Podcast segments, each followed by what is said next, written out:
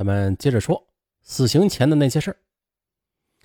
这处决死囚并不轻松，因为这罪犯已经知道时间不多了，他们的情绪会很不稳定，所以一旦终审裁定下来，那看守所在管理上就会采取措施了。先是调号啊，就是调房，这一夜管教干部是要禁号的，基本上是轻刑犯负责看死刑犯，防止他们自残、自杀或者伤害他人。据说在枪毙张金柱的前一天晚上，看守所所长也亲自进号了。几乎所有的死囚在临死之前的都要给家人写信，即使是文化水平不太高的人吧，也会要求别人代写。还有的会整夜的一言不发，有的会哭。死囚临行前的那一夜是最震撼人心的。出于人道，这时候啊。基本上会满足他们的一些要求的，想吃什么就给他们做什么，想抽烟也行，无条件的给他。但是酒啊是不能喝的。那一般情况之下，没有人能够吃得下去，也没有人能够睡得着。他们大多都是在给家人写信，不停的写。而那些扬着脸望着窗外又若有所思的人，一般都是外地流窜作案的犯人。几乎所有的死刑犯都是瞪着眼到天亮的，没有人知道他们在想些什么。有行刑的射手告诉笔者，说直到上车那会儿的，仍然不知道这刑场在哪儿，因为有纪律规定不能问。啊，对，确实是这样的。嗯，但是他的这种说法吧，不是很规范。其实并不是说走哪是哪啊，这个划定行程啊，是一项非常复杂的工作的。比如在北京、上海、广州等地都有固定的刑场，而郑州呢是由于种种条件目前还没有，所以每一次的刑场都不固定。啊，也正是这个原因吧。那白天出去看的地方找刑场太惹眼，一般都是安排在晚上，还不能开法院的车，得悄悄的。刑场事先是不警戒的，高度保密，知道地方的其实也就是只有极少数的几个人。郑州现在理想的刑场已经越来越不好找了。那刑场的要求很高，这道路交通要好，不要离公路太近，里边的位置要大，不能让太多群众围观，还要便于行刑。同时，前边最好有障碍物，防止飞弹殃及无辜。更重要的是要做到万无一失。这就是很多时候都已经是下午二时了，我还在市郊来回的转。执行死刑的刑场一般都是选两个的，一个作为备用，目的是为了防止意外，也就是特殊情况吧。但是这种特殊情况迄今为止啊，郑州还没有出现过。我曾经是特别满意一个刑场的，但是只用了两次就被当地群众用砖给砌起来了，这就等于是被破坏掉了。呃，因为。老百姓忌讳。随着郑州经济发展的城市规划也是越来越好，这城市规划越来越好，同样的找一块理想的刑场啊就更难了。还有就是有的死囚的裤腿儿用麻绳给扎了起来，的确是有这样的情况的。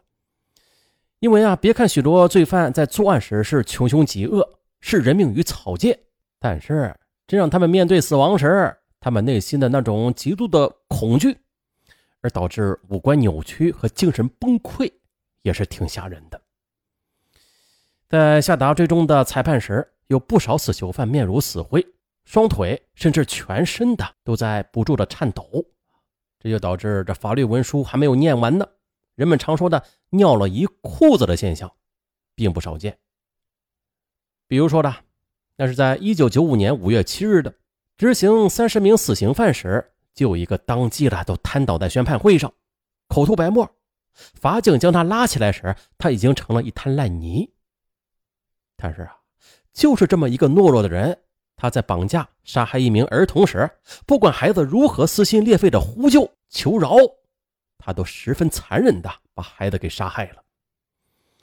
像很多这样的死囚。在真正的面对死亡时，是完全的没有了犯罪时的疯狂。呃一种讽刺。那在这个时候啊，为了避免不必要的麻烦，针对诸如大小便失禁等情况，往往就用这麻绳啊，把他们的裤腿给扎起来。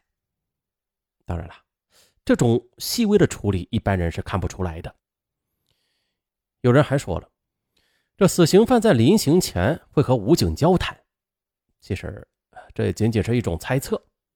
啊，下面是一名射手说的话：在任务分下来时，只知道有几个人，分别是几号，既不知道罪犯的姓名，也不知道他们犯罪的事实，我们只认号不认人。死刑犯交给我们之后，我们与死囚的接触就只有几分钟。在行车上，有时候公安是为了缓解第一次执行任务的武警战士紧张的情绪，和死囚轻松的聊几句，而我们这些射手根本就不允许和死囚有任何对话的。有时候在车上，有的罪犯会对我们说：“到时候啊，痛快点，让我少遭点罪。”其实。这个时候，我们恨不得千刀万剐这些恶魔呢。但是我们有纪律，我们是在执行任务，我们的枪里也只有一发子弹。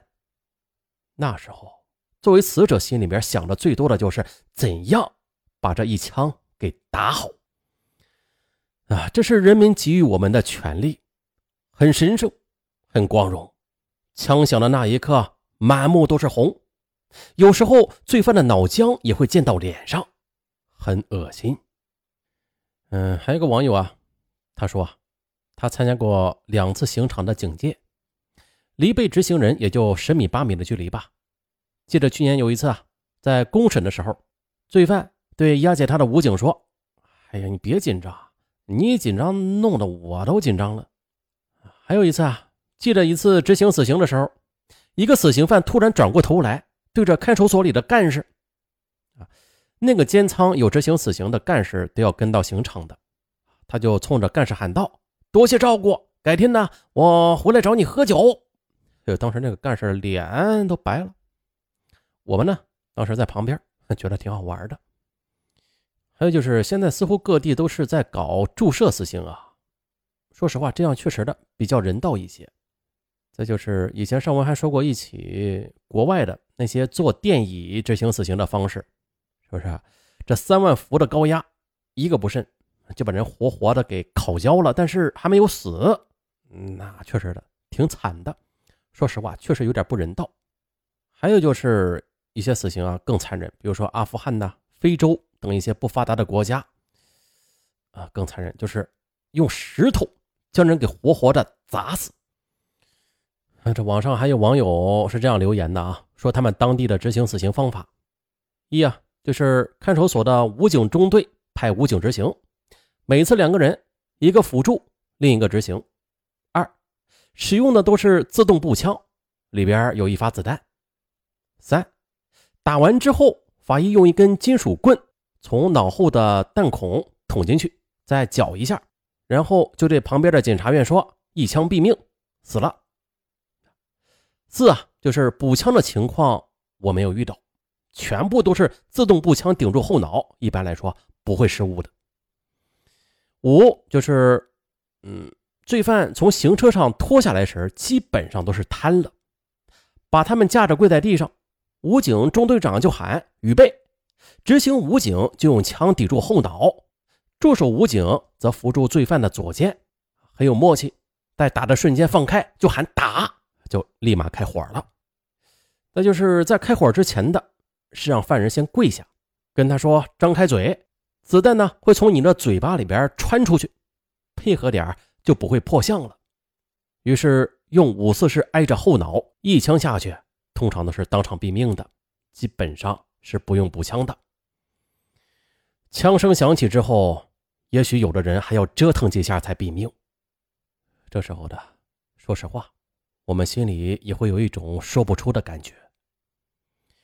人的生命就这样轻而易举的结束了，可遗憾的是啊，他们还死的可耻。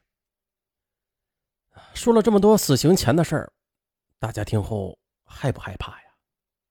啊，害怕就对了，永远不要犯罪，永远不要与人民为敌。好，本案就到这儿吧。我是尚文，咱们下期再见。